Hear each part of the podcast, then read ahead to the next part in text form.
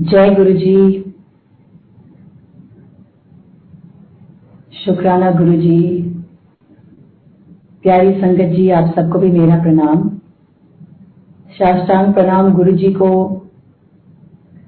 कि गुरु जी ने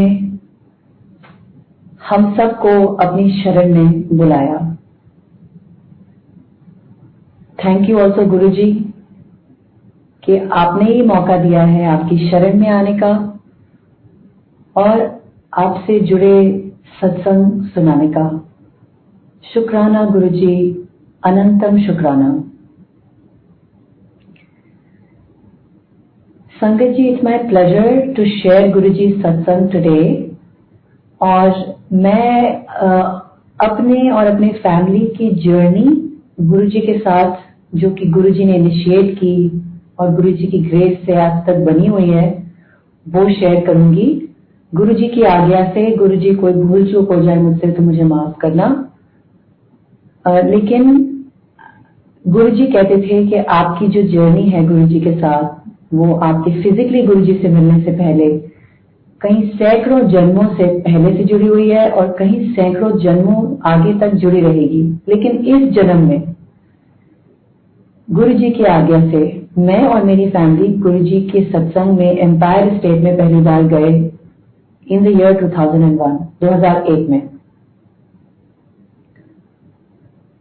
वो पहला गुरु जी का जो दर्शन था आ, मैं कॉलेज गोइंग स्टूडेंट थी तब वो बहुत ही अलग था। जैसा हमने कभी कहीं नहीं देखा था किसी मंदिर में किसी गुरुद्वारे में किसी होली प्लेस ऑफ़ वर्शिप में। इतना डिवाइन एटमोस्फियर था। टोटल साइलेंस एकदम शांति और अपनी गद्दी पे विराजमान गुरु जी आई एम श्योर कि वहाँ पे बहुत सारी और संगत भी जमा होंगी उस दिन। लेकिन जब वो दिन याद आता है तो सिर्फ़ गुरु जी की प्रेजेंस याद है।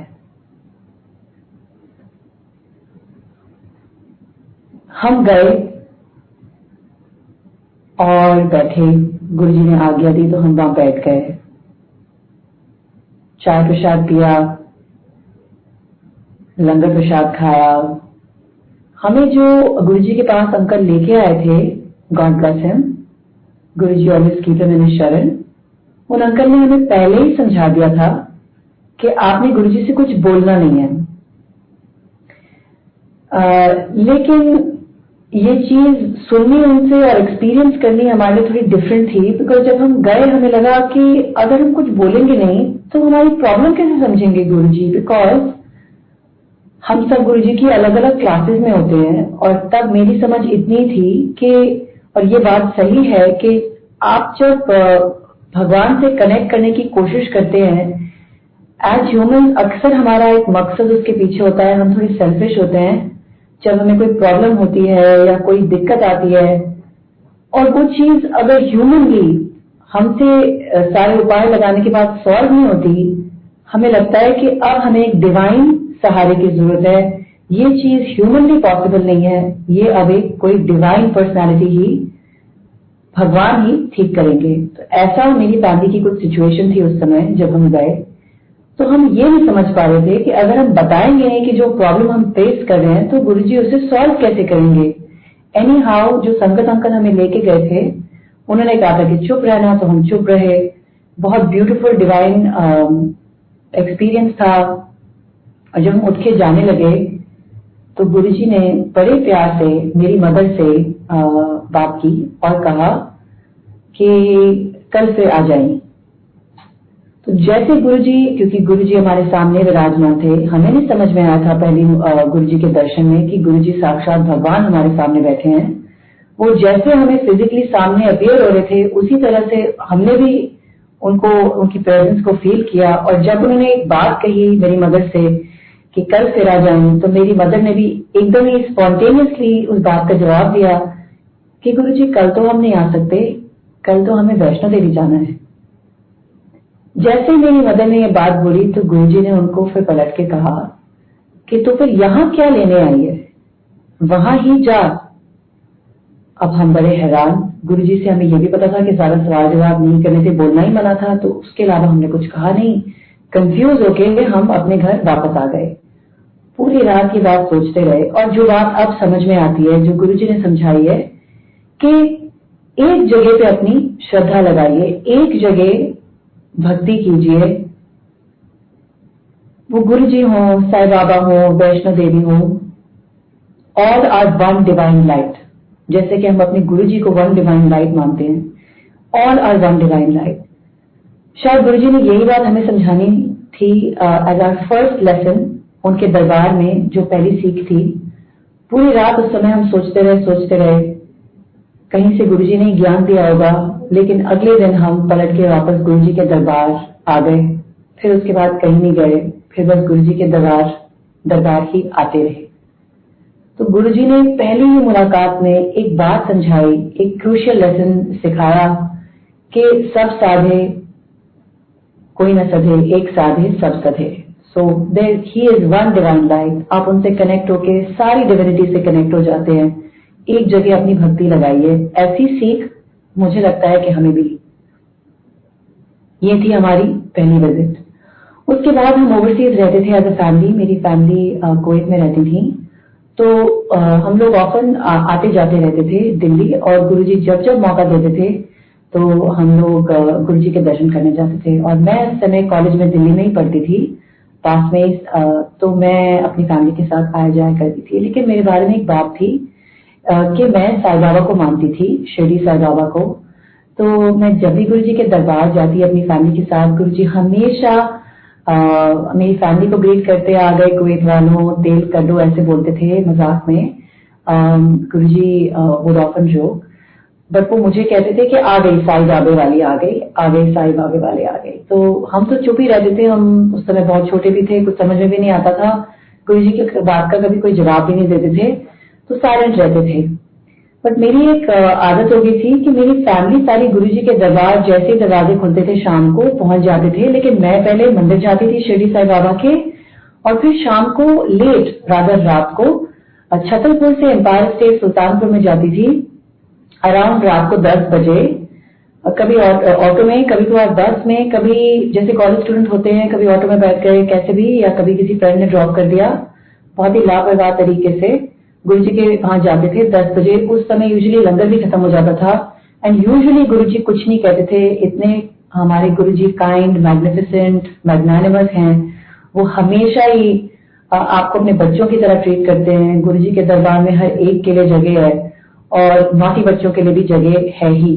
तो गुरु जी कभी कुछ कहते नहीं थे, हम चाहे कितनी लेट क्यों ना जाते थे गुरु जी प्यार से लंगर खिलाते थे और फैमिली के साथ हम आज्ञा लेके वापस जाते थे। लेकिन एक दिन क्या हुआ कि जब मैं रात को दस बजे गुरु जी के दरबार में पहुँची हूँ तो वहाँ पे आज्ञा लेने की लाइन लगी हुई थी और आज्ञा लेने की लाइन में काफ़ी आगे तक मतलब पीछे तक आ चुकी थी तो मैं उसमें एकदम पीछे लगी हुई थी।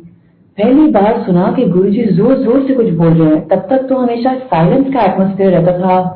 और गुरु जी जब किसी संगत से बात भी करते थे तो हमें पीछे तक आवाज़ नहीं आती थी। लेकिन आज मुझे ऐसा लगा कि जैसे गुरु जी ज़ोर ज़ोर से कोई बात बोल रहे हैं, फिर धीरे धीरे मैंने देखा कि सारी संगत आसपास अगल बगल जो बैठी हैं और मेरे से आगे जो लाइन में क्यू में लगी हैं, वो सब मुड़ के मुझे देखना शुरू हो गई। तो मुझे लगा कि और क्योंकि हम पंजाबी नहीं बोलते थे एज अ फैमिली तो मुझे भी समझ में नहीं आया कि गुरु जी क्या बोल रहे हैं पंजाबी में इट वॉज़ वेरी क्लियर ये तो समझ में आ रहा था कि गुरु जी जिरकी लगा रहे हैं गुरु जी गुस्सा है किसी बात से या किसी बात से नाराज़ हैं। और मैं फिर और घबरा गई क्योंकि मुझे रियलाइज़ हुआ सबके देखने पे कि शायद गुरु जी मुझे से नाराज़ हैं। और मैं ज़ोर ज़ोर से रोना शुरू हो गई और मैं वहाँ से भाग गई, बाहर। और मैं बाहर जाके खूब रोई और पीछे से मेरी मदर आई भागती भागती और एक संगत के अंकल भी आए गॉड ब्लेस हिम तो मेरी मदर आई और कहने लगी, आप कहाँ हो बेटा? शाम से गुरुजी आपका बार बार पूछ रहे हैं, आप मोबाइल भी नहीं उठा रहे हो। गुरुजी मुझे कितनी बार पूछ चुके हैं आपका। मैंने कहा तो जानते ही हो कि आप, मैं मैं जाती हूँ साईं बाबा के मंदिर और इसलिए मैं लेट हो गई। तो मेरी मदर ने कहा कि नहीं, पता नहीं क्या बात है, आज गुरु जी शाम से ही तेरा पूछ रहे हैं, पता नहीं आप कहाँ हो, क्यों नहीं आए? तो फिर मैंने बात कही और अंकल भी, एक संगत के जो अंकल थे मुझे समझा रहे थे मैंने कहा, मैं अंदर नहीं जाऊँगी फिर से आज्ञा लेने बिकॉज़ मुझे बहुत डर लग रहा है गुरु जी फिर से डांट लगाएँगे. बट आज्ञा लेके लेने का टाइम था और घर तो जाना ही था। तो दोनों अंकल ने और मेरी मदर ने समझाया कि नहीं, गुरुजी हमारे बड़े हैं और उनसे आज्ञा तो ज़रूर लेनी है। तो प्यार से, थोड़ा डांट से दोनों मुझे समझा रहे थे, किसी तरीके से उन्होंने मुझे समझा लिया। मैं बहुत डरते डरते वापस अंदर गई गुरु जी के दर्शन करने और मुझे लगा ओ माय गॉड मैं मतलब अंदर से रोने के लिए तैयार थी, मुझे लगा फिर से डांट पड़ेगी। बट लेकिन जैसे ही मैं गुरु जी के सामने गई और आज्ञा लेने का टाइम आया, मैं झुकी नीचे गुरु जी के पैर पड़ने के लिए गुरु जी ने इतनी बड़ी स्माइल दी, जैसे कि वो एकदम रेडियंट उनका पूरा फेस जैसे चमक रहा था, एक डिवाइन लाइट थी जैसे, एकदम स्माइल उनकी ईयर टू ईयर जैसे कहते हैं, इतनी बड़ी स्माइल देके गुरुजी ने अपना हाथ आगे किया, मुझसे हाथ मिलाया और स्माइल करते हुए कहते हैं, जा ऐश कर, जैसे कि वो मुझसे बहुत ही खुश हूँ किसी बात से।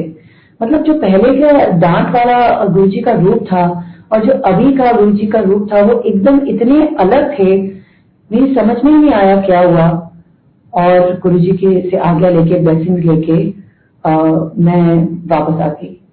लेकिन लुकिंग बैक मुझे एक बात समझ में आई है, जो गुरु जी कर रहे थे, कि वो डांट मुझे नहीं रहे थे, वो झिड़की जो पड़ रही थी, वो किसी कष्ट को काट रही थी, मुझ पे आए शायद किसी बला को टाल रही थी क्योंकि आप तो दिल्ली की हालत जानते ही हैं। A 20 year old girl traveling around in buses, auto and uh, भी आज तो हम इमेजिन भी नहीं कर सकते ये बात। रात के 10 बजे तो क्या शाम के भी समय। लेकिन उन दिनों भी ये कोई सेफ़ बात नहीं थी अनसेफ ही थी। और गुरुजी ने मुझ पे आए किसी कष्ट को उस दिन टाला है। मैं इस बात का धन्यवाद गुरुजी से आज तक करती हूँ। क्योंकि हमें समझ में भी नहीं आ रहा होता कि हम क्या गलतियाँ क्या रिस्क ले रहे होते हैं लाइफ में। लेकिन आपको प्रोटेक्ट करने वाले, आपको उस समय भी संभालने वाले जो आपको पता भी नहीं है कि आप रिस्क में हैं, वो सिर्फ़ गुरु जी हैं। ओनली रब रवि ये काम कर सकते हैं। एक जगह पे बैठ के, हर जगह पे होना ये किसकी निशानी है? एक जगह पे बैठ के अपनी संगत की दुनिया की किसी भी कोने में प्रोटेक्शन करना, ये सिर्फ़ भगवान की एक क्वालिटी है, जो कि हमारे गुरु जी हैं। तो ऐसे ही केयर फ्री और मौजे करते करते, जैसे कि मैंने आपसे कहा, मैं कॉलेज में थी, मेरे पेरेंट्स बहुत सीरियसली जाके गुरु जी के वहाँ ध्यान लगाते थे। मैं एकदम नॉन सीरियस थी नौटी बच्चे जिसे आप कहते हैं। और जैसे गुरु जी के पास भी बैठते थे हम एकदम उनकी गद्दी से लग के, लेकिन ध्यान इधर उधर ही होता था, इधर उधर ही होता था। और ऐसे गुरु जी ने कई बारी डायरेक्टली बात करके एक बात समझाई कि वो आप जो सोच रहे हो ना, आपके जो थॉट्स में है, चाहे आप कोई बहुत अच्छी बात सोच रहे हैं या आप कोई बहुत डीप बात सोच रहे हैं या कोई नेगेटिव बात सोच रहे हैं, लेकिन गुरु जी को कई बार गुरु जी ने ये रियलाइज़ किया, कराया मुझे डायरेक्टली कि Guru ji can read my thoughts उनको पता है कि बगैर बोले आपके मन में क्या चल रहा है। और ये अभी की बात, तभी की बात नहीं है, आज तक की भी बात है गुरु जी समाधि भी ले चुके हैं but he knows what is going on in your mind तो ये एक बात है कि गुरुजी से direct connection is important because Guruji आपकी एग्जैक्टली exactly वो बात समझते हैं जो आप किसी को आपको कहने की ज़रूरत नहीं है। आप डायरेक्टली अपनी बात गुरुजी से कहिए, अपनी सारी थॉट्स गुरुजी की तरफ़ डाइवर्ट कीजिए, कोई प्रॉब्लम है। गुरुजी कहते थे कि अपनी हाईएस्ट से हाईएस्ट प्योरेस्ट थॉट्स से लेके सबसे नेगेटिव थॉट्स सब कुछ share with me like a best friend और यही डायरेक्ट कनेक्शन है गुरुजी के साथ। कि आप सब कुछ गुरु जी के साथ शेयर कीजिए। गुरु जी आपको डायरेक्टली कनेक्ट भी होते हैं और आपको डायरेक्टली गाइड भी करते हैं। सो अब शुरू हुआ टाइम ऑफ़ माय हीलिंग जब हम गुरु जी के पास जाते हैं, हमें पता भी नहीं होता कि हमारे अंदर क्या क्या ऐब है, हमारी कितनी हीलिंग होनी है। हम शायद मन में कोई बात सोच के जाते हैं कि हमें ये चाहिए या वो चाहिए या मेरा ये काम हो जाए वो काम हो जाए। हर किसी की जर्नी कहीं से शुरू होती है गुरु जी के साथ। लेकिन गुरु जी को आपका सब कुछ एक्सरे विजन की तरह, उनको आपका अगला पिछला सब कुछ पता होता है और वो सब कुछ आपके लिए पहले क्योर कर रहे होते हैं। तो हम कोई चीज़ अगर सोचते हैं मांगते हैं गुरु जी से the reason that is not right is क्योंकि आप तो मांग लेंगे और गुरु जी इतने अमेजिंग है इतने दान करते हैं गुरु जी इतने दयालु हैं कि इतने प्यार करते हैं अपनी संगत से। आपकी मांगी हुई चीज़ तो आपको मिल जाती है, लेकिन हमें नहीं पता कि असल चीज़ क्या है जो गुरु जी हमें देना चाहते हैं। तो ऐसी एक बात हुई कि मेरी राइट आई में बार बार एक ऑपरेशन होता था। मेरा तीन बार ही ऑपरेशन हो चुका था और बार बार वो प्रॉब्लम वापस आती थी और फिर से मेरी आँख बेसिकली स्वेलअप हो जाती थी।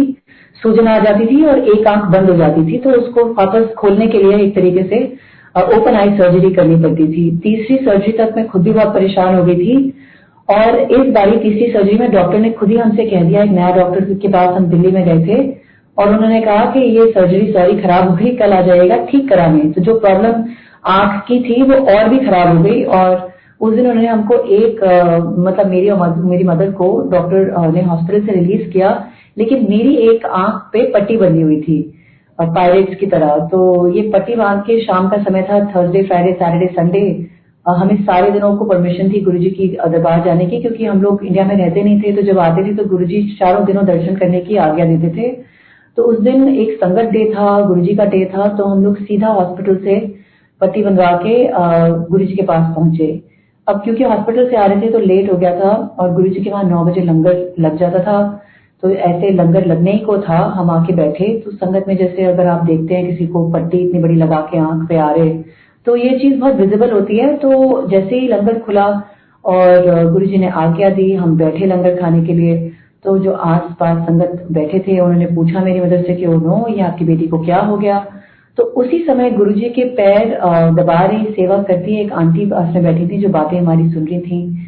तो मेरी मदर ने संगत आंटी को कहा कि देखिए ना, इन्होंने फलाने फलाने हॉस्पिटल में मेरी बेटी की आँख की सर्जरी खराब कर दी है, अब तो गुरुजी इसको ठीक करेंगे। तो जो आंटी, दूसरी आंटी गुरुजी की सेवा करी थी, उन्होंने ये बात सुनी और उन्होंने कहा, ये देखिए गुरुजी ये आ जाते हैं सर्जरी कराने से पहले तो उन्होंने आपसे पूछा नहीं, लेकिन अब आपको देखो ना, ठीक करने के लिए कह रहे हैं जब सब बिगड़ गया है। लेकिन संगत कभी मज़ाक में या किसी भी वजह से कोई भी बात कह सकते हैं, लेकिन गुरु जी कभी किसी को जज नहीं करते थे और गुरु जी के दरबार में कोई भी सही या गलत स्टेप्स नहीं होते थे। आपको बस गुरु जी को प्यार से अप्रोच करना था और है। और गुरु जी आपके लिए सब कुछ, सारी आपके जो इश्यूज़ है, सारी आपके जो प्रॉब्लम्स है, वो अपने आप बने, बिना कहे, बिना मांगे सॉल्व करते हैं। तो आंटी ने तो मज़ाक में ये बात कह दी, लेकिन गुरु जी ने बड़े प्यार से मेरी मदर को कहा कि जाओ, एक कलश लेके आओ। तो हम अगले दिन एक कलश लेके गए। मैं आपको शॉर्ट में ये सारे सत्संग सुना रही हूँ। शॉर्ट में ये है कि गुरुजी ने कहा, कलश लेके आइए तो हम जल्दबाजी में जो कलश मिला ले आए। जैसे ही गुरुजी ने देखा, उन्होंने कहा कि ये कलश नहीं हो सकता। और आंटी ने हमको समझाया कि कलश एकदम शाइनिंग होना चाहिए। तो आज भी कोशिश होनी चाहिए या रहती है कलश की शाइनिंग रहे क्योंकि आप जानते हैं कि कॉपर के कलश होते हैं, वो ऑक्सीडाइज होते हैं। लेकिन उनको साफ़ करना और शाइनिंग क्लीन रखना, ये गुरु जी की आज्ञा थी और इस आज्ञा एक हुक्म था और इस हुक्म का पालन करना चाहिए। तो ये गुरु जी ने डायरेक्टली समझाया अपने वर्ड से कि कलश एकदम शाइनिंग होना चाहिए। फिर अगले दिन हम एकदम साफ़ शाइनिंग कलश लेके आए। संगत जी गुरु जी ने कलश ब्लेस करके दिया। उस कलश से मैं आज तक आधे का पानी पी रही हूँ, जैसे कि गुरु जी ने हुक्म दिया था और आधे से नहा रही हूँ। और उस कलश के पानी को पीते पीते आज कितने साल हो गए हैं। और मैं कभी उस सर्जरी को ठीक कराने नहीं गई वापस। जो मेरी आँख पे पट्टी बंधी थी, कलश के पानी पीते, पीने, पीते पहले आँख की सूजन कम हुई, फिर उसके बाद पट्टी उतरी और उसके बाद वो दिन है, आज का दिन है ऑलमोस्ट पंद्रह बीस साल हो गए हैं। कभी मेरी आँख में वो प्रॉब्लम फिर से नहीं आई। बस गुरु जी का जो कलश है, वही एक उपाय है जो मैं आज तक कर रही हूँ। सो टू से कि ये गुरु जी की जो ब्लेसिंग्स होती हैं, चाहे वो डायरेक्ट किसी और हुक्म में, किसी और उपाय में रूप लेती हैं या कलश का रूप लेती हैं, लेकिन ये एक डिवाइन ब्लेसिंग है। जो चीज़ मेडिकल साइंस नहीं कर सकती, आपके लिए वो चीज़ गुरु जी की ब्लेसिंग्स करती हैं, कभी कलश के फॉर्म में या कोई और बताए हुए फॉर्म में, और इसके कई सैकड़ों एग्ज़ाम्पल संगत में ऑलरेडी अवेलेबल है। लेकिन ये मेरा पर्सनल एक्सपीरियंस है कि कलश के होते हुए मुझे अपनी आँख की खराब हुई सर्जरी को कभी ठीक नहीं कराना पड़ा।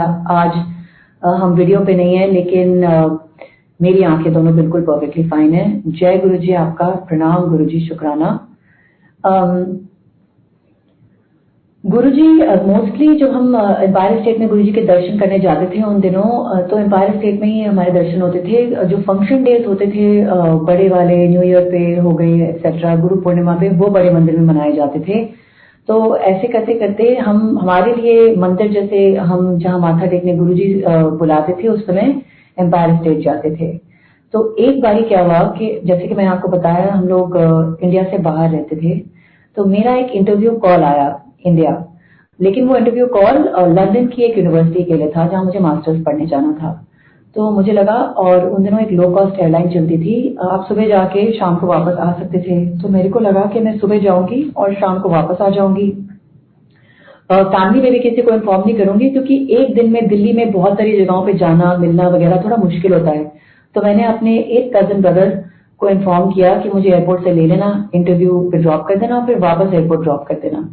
तो ऐसे मैं एक दिन के लिए सिर्फ़ इंडिया आई, दिल्ली आई, और गुरु जी की पुल एक ऐसी स्ट्रॉन्ग पुल थी कि despite being young and not so connected at that time जो कि मैं सोचती थी कि शायद मेरे पेरेंट्स ज़्यादा कनेक्टेड होंगे उस समय, लेकिन जब हम एम्पायर स्टेट क्रॉस कर रहे थे एयरपोर्ट के रास्ते में तो एक अंदर से जैसे एक हार्ट की आपकी कॉल होती है कि आप शायद गुरु जी को रियलाइज़ करें ना करें, आप शायद गुरु जी को वर्चुअली या एक्चुअली सरेंडर करें ना करें, लेकिन अंदर से आपका एक इमोशनल कनेक्शन होता है गुरु जी के साथ और एक मुझे ऐसे फील हुआ कि मुझे गुरु जी से दर्शन किए बने गुरु जी के मुझे वापस नहीं जाना चाहिए। तो मैंने अपने कज़न से कहा और ऐसे ही कहा कि प्लीज़ गुरु जी के वहाँ चलते हैं माथा टेक के, वरना वैसे ही घर पे बहुत डांट पड़ेगी। ऐसे करके मैंने उसको जस्टिफिकेशन दी।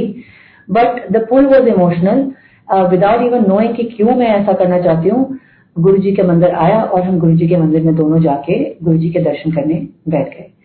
तो हम जाके पीछे बैठ गए, क्योंकि गुरु जी तो हमेशा जब भी हम लोग दर्शन करते थे गुरु जी की फैमिली के साथ तो मेरे मदर या फादर से ही बात होती थी तो हमें तो कोई एक्सपेक्टेशन भी नहीं थी। हम तो माथा टेक के और गुरु जी के दर्शन करके एयरपोर्ट को निकलने को थे। तो जैसे ही हम जाके बैठे तो गुरु जी ने इशारे से हमें बुलाया। तो मेरा कदम तो उठा नहीं, और मुझे भी पहले लगा कि मैं, मुझे तो नहीं बुला रहे होंगे Guru ji because I mean expected नहीं था। फिर दूसरी बात ये आई कि नहीं एक्चुअली गुरु जी वाकई मुझे ही बुला रहे हैं। फिर मुझे लगा कि मैं गुरु जी की बात कैसे समझूँगी? क्योंकि गुरु जी तो पंजाबी बोलते हैं और मुझे तो पंजाबी आती ही नहीं। तो एक ये बात ये भी थी। तो फिर मैंने कहा कि अच्छा ठीक है तो मैं आगे गई गुरु जी के पास और आ, सुनने लगी कि गुरु जी क्या कह रहे हैं। उसके बाद संगत जी समथिंग अमेजिंग हैपेंड और जो मुझे समझ ही नहीं आया लेकिन जैसे मैंने आपसे कहा था गुरु जी से आप डायरेक्ट कनेक्ट कर सकते हैं। गुरु जी को एक्चुअली सब कुछ पता होता है टेलीपैथिकली कि आपके साथ आपके अंदर और आपके साथ आपकी लाइफ में क्या चल रहा है। तो गुरुजी ने पंजाबी में बोला, लेकिन मैं आपको हिंदी में सुनाऊँगी कि अच्छा तो तू कैसे आई? तो मैंने अपना मुँह खोला ये बताने के लिए कि मैं बताऊँगी कुछ के इंटरव्यू है, ऐसे कुछ मैंने अपना मुँह खोला ही था, मैंने कुछ बोला नहीं, मेरे मुँह से एक वर्ड नहीं निकला। उतने में गुरुजी ने खुद ही जवाब दे दिया और गुरुजी कहते हैं अच्छा अच्छा अच्छा इंटरव्यू देने आई है। अच्छा फिर गुरुजी ने एक सेकंड सोचा, फिर गुरुजी कहते हैं हाँ वहाँ तो तेरी एडमिशन पक्की है। तो फिर से मैंने कहा थैंक यू गुरु जी ऐसे कुछ मैंने बोला। फिर गुरु जी कहते हैं कि हाँ फाइनेंस अच्छी लाइन है। मुझे लगा कि, फिर मैं कंफ्यूज हो गई बिकॉज़ मैंने फाइनेंस में अप्लाई नहीं किया था एक्चुअली मास्टर्स के लिए तो मुझे लगा कि फिर मैंने कुछ बोला नहीं, क्योंकि मुझे लगा कि शायद मैंने गलत सुना होगा। तो गुरुजी ने फिर से रिपीट किया हाँ ठीक है फाइनेंस अच्छी लाइन रहेगी। और फिर जैसे गुरुजी ने आगे दे दी तो मैं जाके पीछे बैठ गई। मुझे समझ ही नहीं आया। मेरे को लगा कि मैंने एक डिफरेंट लाइन में स्ट्रैटेजी में और एचआर में अप्लाई किया है तो ये कैसे हो गया? लेकिन देखिए संगत जी गुरु जी की बात पत्थर की लकीर होती है। उसके बाद मैं वापस चली गई अपनी होम कंट्री इंडिया मैंने छोड़ दिया। कई महीने बीत गए, उस यूनिवर्सिटी की एडमिशन डेडलाइन आके चली गई। मेरा एडमिशन हुआ नहीं। मैंने उनसे कांटेक्ट किया और कहा कि आप मेरा एडमिशन क्या हुआ मेरे एडमिशन का? तो उन्होंने कहा एक्चुअली हम डिसीज़न नहीं ले पा रहे हैं, आप वेटलिस्ट पे हैं। क्योंकि I was one of the youngest candidates जो उन्होंने अप्लाई किया था तो उनका ये मानना था और फीडबैक था कि आप रुक के भी अप्लाई कर सकते हैं आपको अभी अप्लाई करने की क्या ज़रूरत है। तो मैं रुक के बैठ गई मुझे लगा पता नहीं यहाँ होगा कि नहीं होगा एडमिशन लेकिन गुरु जी की बात थी पत्थर की लकीर कि यहाँ तो तेरी एडमिशन पक्की है तो वो चीज़ होके रही। और एडमिशन uh, के बाद जो वेट लिस्ट की डेडलाइन थी वो भी आके चली गई लेकिन फाइनली उनका कॉल आया और उन्होंने कहा कि you are admitted to this university तो ये है गुरु जी की बात के बगैर आपके कहे, वो सब जानते हैं कि आप किन कोशिशों में हो और आप क्या करना चाहते हैं। और एक अमेजिंग बात मैं आपको बताती हूँ कि उस समय मुझे खुद नहीं पता था कि मैं फाइनेंस पढ़ूँगी या फाइनेंस लाइन में जाऊँगी, क्योंकि मैंने स्ट्रैटेजी और एचआर की एप्लीकेशन दी थी। लेकिन अगेन गुरु जी की बात पत्थर की लकीर जो गुरु जी ने कहा था, बिल्कुल वैसे हुआ। मैं आपको पंद्रह साल आगे की बात बता रही हूँ कि मेरा पूरा प्रोफ़ाइल और सारा प्रोफेशनल एक्सपीरियंस फाइनेंस में हुआ है गुरु जी की ग्रेस से। सो जो चीज़ आपकी प्रोफेशनल करियर डेवलपमेंट में आगे होने वाली थी, ये भी गुरु को उस समय पता था जब हम सिर्फ़ स्टूडेंट्स थे, या स्टूडेंट्स बनने की एडमिशन ले रहे थे। सो ये कौन कर सकते हैं? सिर्फ़ गुरु जी कर सकते हैं उनकी एक अमेजिंग डिविनिटी जो है, उनको सब कुछ आपका अगला पिछला पता है। वो आपको हर चीज़ के लिए ब्लेस कर रहे होते हैं, लेकिन हमें असल चीज़ मांगनी होती है जॉब एडमिशन ये, वो एक्सेट्रा कभी नहीं मांगनी होती गुरुजी से बिकॉज़ ये सब तो आनी जानी चीज़ें हैं अगर होनी होंगी और गुरुजी को लगेगा आपके लिए सही है तो वैसे ही दिलवा देंगे।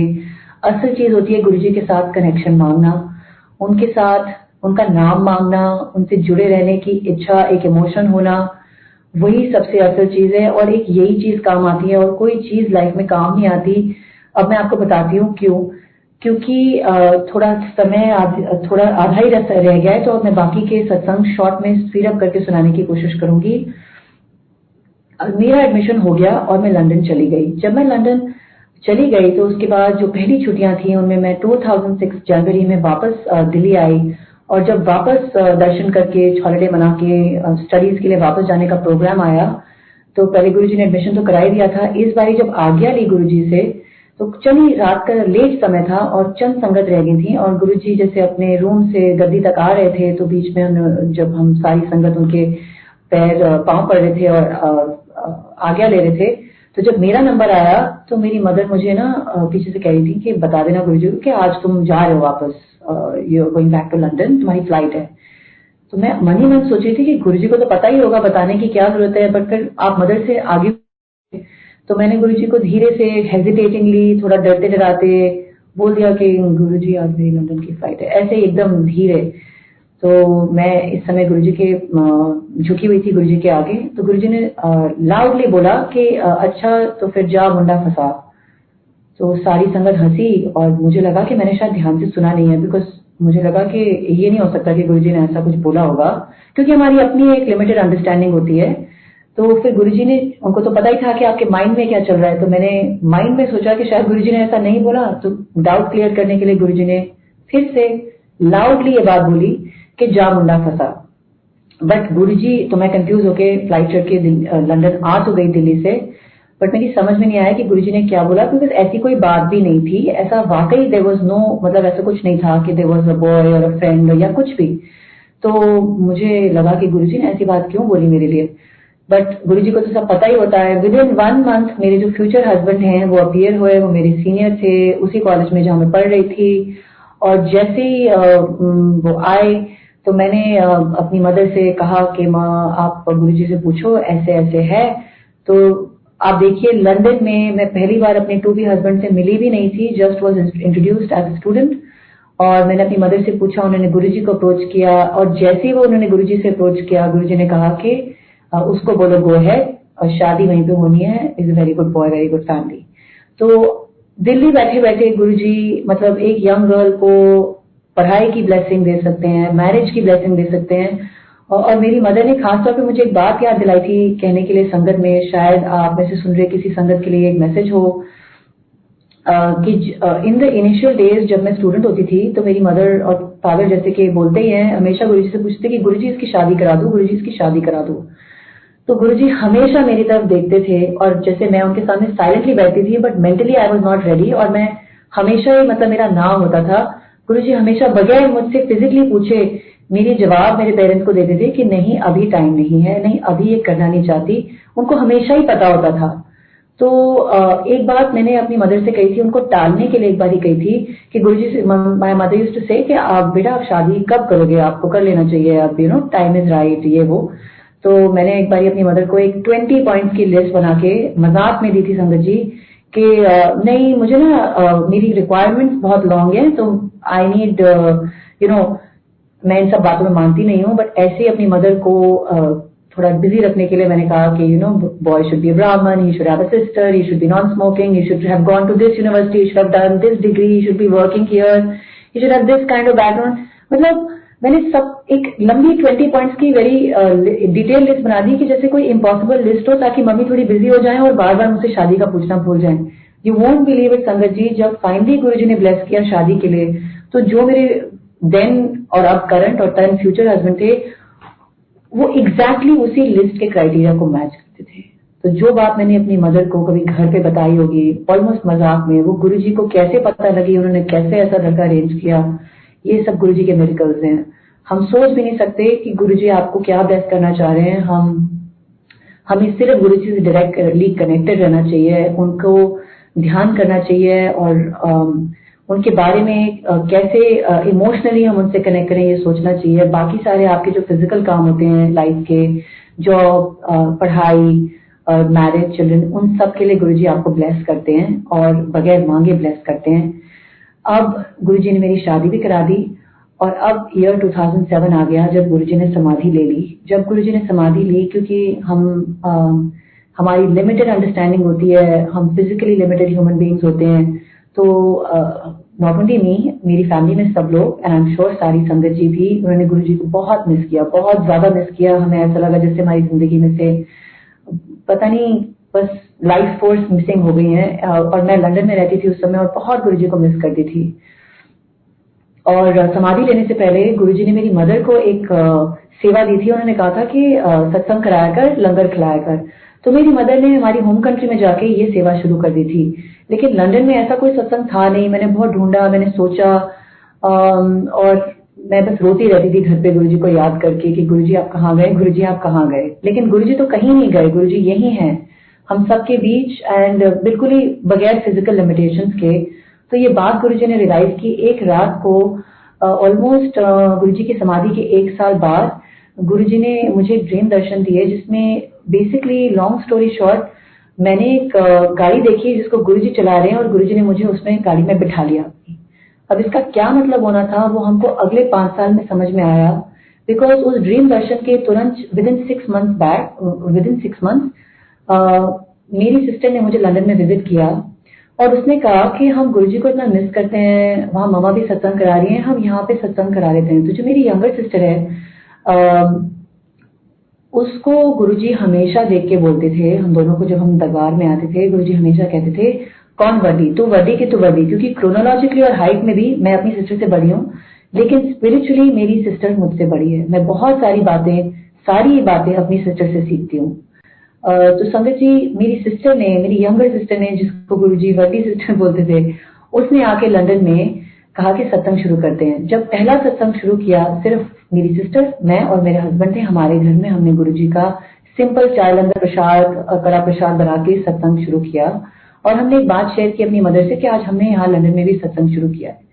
उसके अगले हफ़्ते मेरी सिस्टर चली गई वापस, वो यूएस में रहती है। तो मैंने गुरुजी से बात की मेंटली और मैंने कहा, गुरुजी, देखिए आज मेरे हस्बैंड भी लेट आएँगे ऑफ़िस से, सिर्फ़ आप और मैं होंगे। तो नो प्रोमिस आज हम बैठेंगे आप और मैं, और लेकिन हो सकता है कि अगले हफ़्ते मैं भी लेट हो जाऊँ ऑफ़िस से तो फिर अगले हफ़्ते से नहीं करेंगे।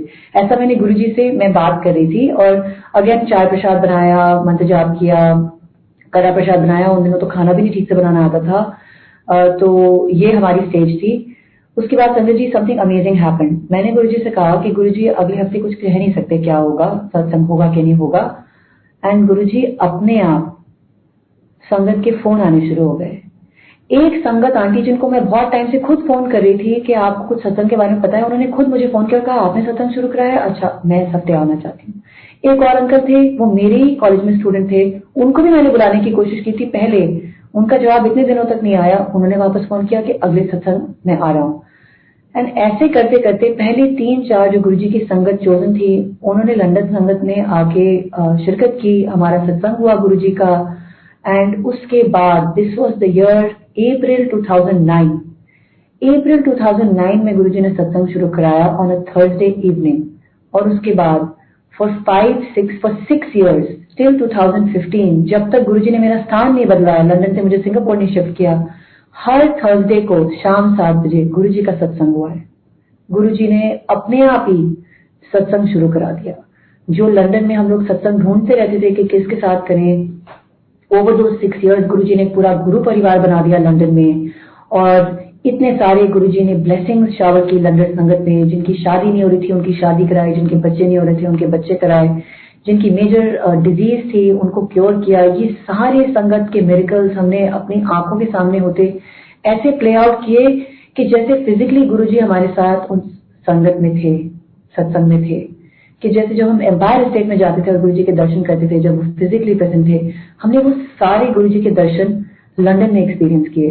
और यहाँ से गुरु जी ने समझा दिया कि Guru ji is not limited by physical space Guru ji किसी स्थान या किसी एक जगह पे नहीं है, गुरु जी भगवान है, वो हर स्थान पे और हर जगह में है। ड्यूरिंग दिस टाइम जो छह साल गुरु जी ने सत्संग की सेवा दी लंदन में, हर थर्सडे सत्संग चलाए।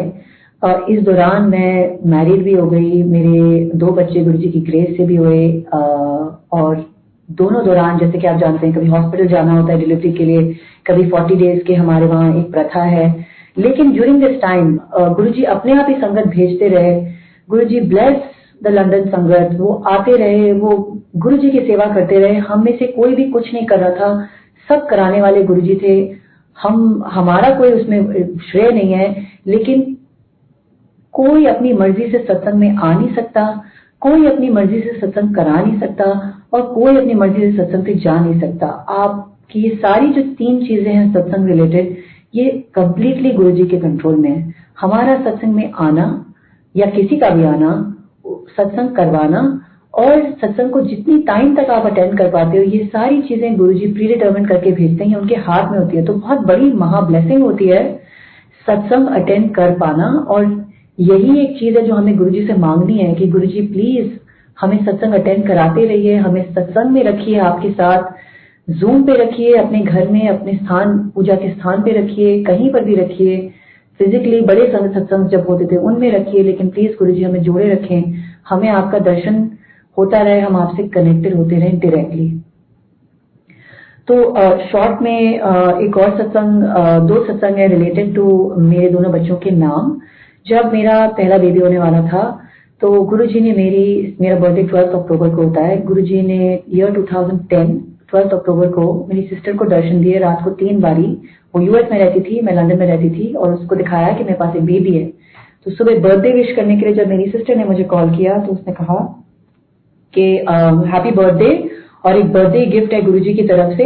एंड मैंने गुरु जी के मेरे गुरु जी के दर्शन हुए हैं कल रात को और गुरु जी ने ऐसा ऐसा दिखाया है कि यू आर हैविंग बेबी तो मैंने हंस के अपनी सिस्टर को टाल दिया और कहा, ऐसी कोई बात नहीं है और डेफिनेटली ऐसी कोई बात नहीं है but thank you happy birthday की विशेष लेके। मैंने कुछ नहीं सोचा। Sangat ji few months later when I conceive आप तो जानते ही हैं, जब आप अल्ट्रासाउंड के लिए जाते हैं तो डॉक्टर्स आपको एक एक्सपेक्टेड ड्यू डेट बताते हैं, जो कि आपकी फाइलों में और रिपोर्ट्स पे रहती हैं, और बेबीज यूजली उसके आगे पीछे आते हैं बट एक एक्सपेक्टेड ड्यू डेट रहती है आपकी फ़ाइल में। यू वॉन्ट बिलीव इट जो मेरी फ़ाइल में हमेशा ही मेरी ड्यू डेट रही which was twelfth October 2011 so in other word exactly एक साल बाद जो चीज़ होने वाली थी, वो एक साल पहले मेरे बर्थडे पे गुरु जी ने मेरी सिस्टर को दिखा दी थी। जब मेरा बेटा पैदा हुआ उसके एक महीने पहले से ही मेरी मदर आ गई और चुपचाप घर में बैठी रहती थी। तो मैं उनके ऊपर हंसती थी और कहती थी, मम्मी, आपको थोड़ा देर से आना था ताकि आप थोड़ा देर से रुकते। इतनी जल्दी आके आप क्यों आ गए हो? मतलब अगर आप लिमिटेड टाइम के लिए आए हो, अगर आप बहुत ही टाइम के लिए रह सकते हो तो बहुत अच्छी बात है। लेकिन ना मम्मी मेरे साथ कहीं जाती थी, ना कोई वॉक पे जाती थी ना कहीं उनका जाने का मन होता था, मैं उनसे कहती थी, मेरे फ्रीडम के आखिरी दिन है तो आप चलिए मेरे साथ, हम कुछ आउटिंग करते हैं, कहीं बाहर जाते बट वो सारा टाइम घर पे बैठी रहती थी और कहीं बाहर भी जाती तो चुप चुप रहती थी। मेरी समझ में कुछ नहीं आया और हम लोग डिलीवरी के दिन हॉस्पिटल पहुँच गए।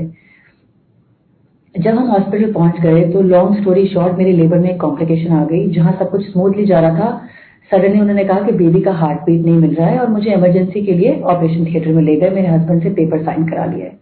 मेरी mother throughout this time operation theatre तक जाने तक मेरे साथ रूम में थी बट ऑपरेशन थिएटर में जब मैं गई uh, तो मुझे आवाज़ें आने लग गई कि बेबी का हार्ट बीट नहीं मिल रहा इमरजेंसी इमरजेंसी अलार्म बज रहे थे।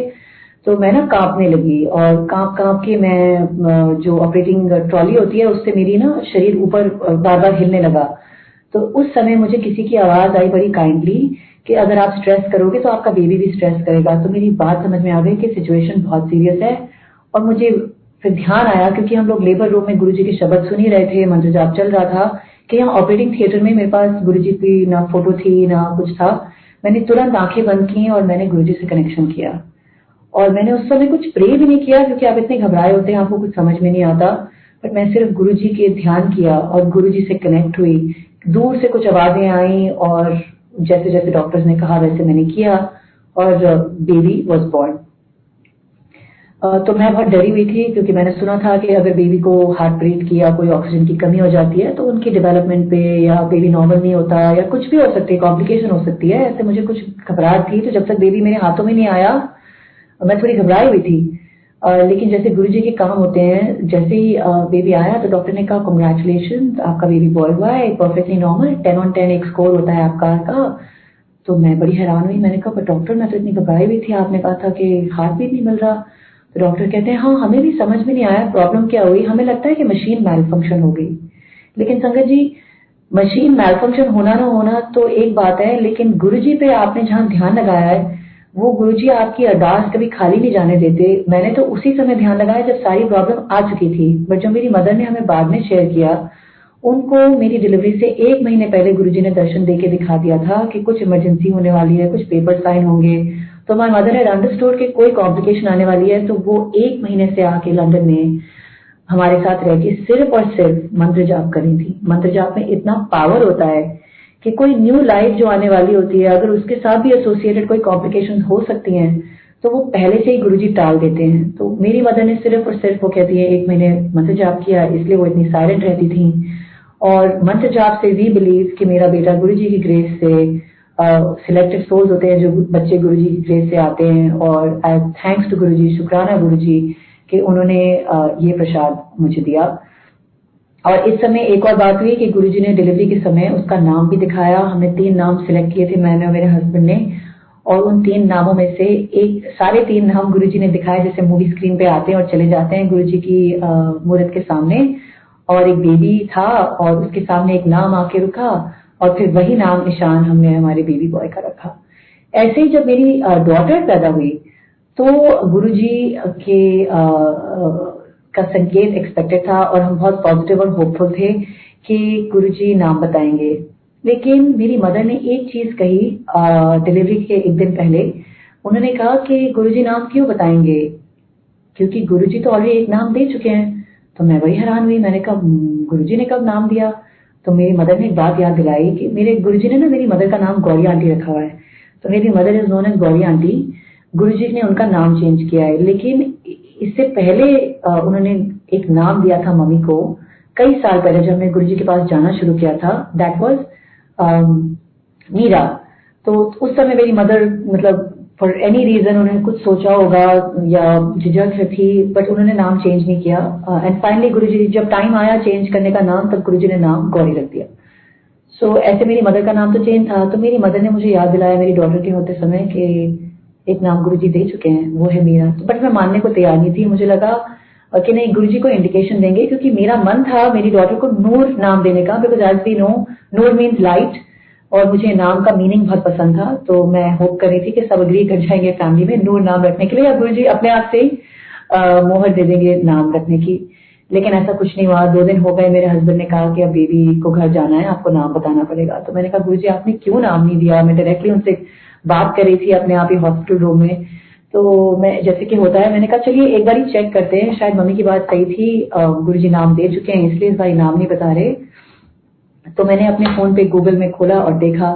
और जो पहली मीरा नाम की स्पेलिंग आई मेरे सामने that was M E I R A name meaning in Hebrew light इसका मतलब है रोशनी।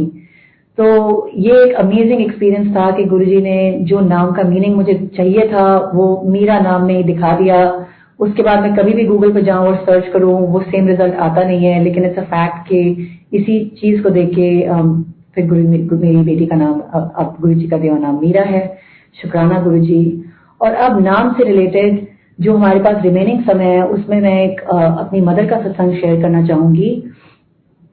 गुरु जी किसी वजह से नाम चेंज करते थे।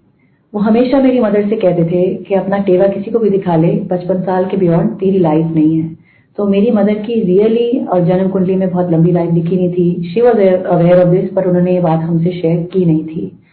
On Feb third of 2019 uh, मैं ऑस्ट्रेलिया एक हॉलिडे के लिए गई थी सिंगापुर से। मेरी सिस्टर यूएस में थी और मेरे पेरेंट्स इंडिया में थे किसी काम से। और उस दिन उनको फ्लाई करके फ़्लाइट पकड़ के वापस कुवैत जाना था, जहाँ रहते हैं। आप यकीन नहीं करेंगे, शाम सात बजे ऑस्ट्रेलिया टाइम मैंने एक रेस्टोरेंट में एंटर किया जहाँ शिव भजन चल रहे थे। तो ये पहला संकेत था गुरु जी की प्रेजेंस का, जो कि आप ऑस्ट्रेलिया में एक्सपेक्ट नहीं कर सकते। हम किसी बहुत दूर जगह गए थे। और विद इन फिफ्टीन मिनट्स मेरे डैड का फ़ोन आया कि, बेटा, आपकी मम्मी की तबीयत बहुत खराब हो गई है। डॉक्टर्स ने कहा है कि कोई उम्मीद नहीं है। आप लोग फैमिली को बुला लीजिए। आई वाज शॉक मैं आपको बता नहीं सकती कि वो शॉक क्या था कि मदर को एकदम से सडनली क्या हो गया। मैं इतनी शौक में थी कि मेरे हस्बैंड ने फ़्लाइट फ़्लाइट बुकिंग की और अपने मन को शांत करने के लिए, क्योंकि ऑस्ट्रेलिया से कोई तक पहुँचना एक और 20 घंटे 24 घंटे की जर्नी होने वाली थी और तब तक कोई न्यूज़ नहीं आने वाली थी, कुछ नहीं। मैंने अपने मन को काम करने के लिए गुरु जी की ग्रंथ पढ़ने का सोचा। लेकिन गुरु जी ग्रंथ मेरे पास थी नहीं, मैं ट्रैवलिंग में थी मंदिर से लेके नहीं आई थी अपने साथ तो मैंने सोचा मैं ऑनलाइन पढ़ूँगी गुरु जी के वेबसाइट पे। और जो मैंने पहला गुरु जी का सत्संग उस दिन जाके उस वेबसाइट पे पढ़ा, जो कि मैंने सोचा था कि जो पहले पेज पे पहला सत्संग खुलेगा, मैं कोई वहम नहीं पालूँगी, कोई सिलेक्शन नहीं करूँगी, जो पहला पहला खुलता गया लिंक वहीं पे हम पढ़ते जाएँगे। और जो पहला लिंक खुला गुरु जी की जो सेकंड उन्होंने इंडिकेशन दी अपनी प्रेजेंस की वो satsang was labelled Guru ji give my mother a new life अब हमने फ़्लाइट बोर्ड की और ऑस्ट्रेलिया से सिंगापुर तक आधे रास्ते जब पहुँचे तो घर फ़ोन किया पता करने के लिए तो पापा ने कहा, बेटा has been placed on ECMO Google जिंदाबाद, जब हमने एक्मो देखा तो पता लगा that is artificial life support कुछ समझ में नहीं आ रहा था। इतना डर भी लग रहा था और शॉक में भी थे। मंत्र जाप करते करते वो लंबी फ़्लाइट बीती और हम लोग पहुँच गए वापस कुवैत मैं मेरी सिस्टर मेरे हस्बैंड मेरे बच्चे हम सब मेरे फादर के पास पहुँच गए। मॉम को जब हमने आईसीयू में देखा उनके आ, सर से लेके पाँव तक इतनी ट्यूब्स लगी थी कि देखना भी मुश्किल था। और मंत्र जाप के अलावा हम कुछ कर नहीं सकते थे। हमें तो आईसीयू में जाना भी अलाउड नहीं था। हम बस घंटों बाहर आईसीयू के बैठ के वेट करते रहते थे कि कोई न्यूज़ देंगे डॉक्टर बट रोज डॉक्टर्स न्यूज़ देते थे कि नो इम्प्रूवमेंट उनकी lungs 100 percent almost 100 percent fail हो चुकी थी। काम ही नहीं कर रही थी। इसलिए उनको एक आर्टिफिशियल लाइफ सपोर्ट जो लंग्स को बाईपास करती थी, वो लगाया गया था। दो दिन बाद मेरी मदर का हम मोबाइल लेके घूमते रहते थे, क्योंकि मदर तो थी नहीं तो पता नहीं फॉर सम रीजन उनका मोबाइल हमारे पास था। उसमें बैटरी भी थी संभाव और वो फ़ोन बजा और एक अंकल का फ़ोन आया हरियाणा से एंड यू वॉन्ट बिलीव संगत जी, उन्होंने कहा कि आप गौरी त्यागी की फैमिली से बोल रहे हैं। तो हमने कहा, जी, लेकिन वो इस वक्त बहुत बीमार है, वो फ़ोन पे नहीं आ सकती। तो उन्होंने कहा, कोई बात नहीं, आप फैमिली मेंबर होके भी हेल्प कर सकते हो। एक्चुअली हरियाणा गजेट ऑफ़िस से बोल रहा हूँ और उनके नाम चेंज का एक लास्ट ऑफिशियल स्टेप रह गया था तो उसकी पेमेंट हमको क्लियर नहीं हुई थी। क्या पेमेंट भिजवा सकते हैं?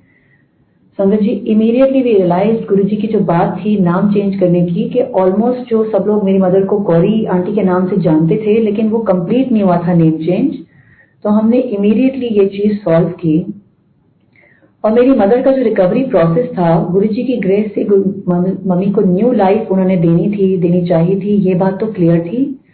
लेकिन जो हम आपको स्टेप्स बता सकते हैं, उसमें से नेम चेंज जिस दिन फाइनल हो गया वो था तेरह फरवरी के करीब। हरियाणा गजेट ऑफ़िस से हमको एक मैसेज आया कि अब आप पब्लिश नेम देख सकते हैं which is the last official step of name change वो आया, हम खुशी खुशी वो लेके गए कि मम्मा को एक माइक होता था, आप उसके थ्रू थोड़ी देर के लिए फ़ोन पे मदर से बात कर सकते थे। आईसीयू के थ्रू विजिटिंग आवर्स में हमने सोचा, हम बताएँगे, हमने क्या अमेजिंग चीज़ देखी। उस दिन, दो हफ़्ते बाद, हमारी मदर मैं और मेरी सिस्टर देख के हैरान हुए। बैठी हुई थी और फिजियोथेरेपिस्ट के साथ फिजियोथेरेपी कर रही थी। उनको ट्यूब्स उतनी ही लगी हुई थी तो आप इमेजिन नहीं कर सकते कितनी ट्यूब्स लगी थी but we saw her sitting up पहला इंडिकेशन गुरु जी की तरफ़ से कि चीज़ें ठीक हो सकती हैं। अगेन उस चीज़ में बहुत लंबा टाइम लगा और ये अपने आप में एक बहुत बड़ा सत्संग है। लेकिन मैं आपको ये बता सकती हूँ कि गुरु जी नाम चेंज कर सकते हैं, नाम चेंज करके न्यू लाइफ दे सकते हैं। वी फर्मली बिलीव कि मेरी मदर को एक कंप्लीट न्यू लाइफ गुरु जी ने दी है। And all I can tell you इसके इस दौरान हमारी फैमिली ने सिर्फ़ गुरु जी को प्रे किया है। दो महीने वो हॉस्पिटल में रही, उसमें से ऑलमोस्ट एक महीना आईसीयू में और एक महीना वार्ड में। और आईसीयू के समय जितने टाइम वो थी, हम तो उससे मिल नहीं सकते थे। और जो, जब वार्ड में भी आ गई, सिर्फ़ और सिर्फ़ मंत्र जाप चलता था या शब्द चलते थे। और सिर्फ़ जब विजिटिंग वाली सिचुएशन हो गई वार्ड में तब रोज जो संगत जी हमारी फैमिली फ्रेंड या जो भी थे मिलने आते थे पाँच दस मिनट के लिए भी हम उसमें सत्संग करते थे। कोई चाय प्रसाद बना के लेके आता था गुरु जी की गुरु जी कहते ही थे फोटोग्राफ में वो खुद मौजूद हैं और हॉस्पिटल में भी सत्संग होता था।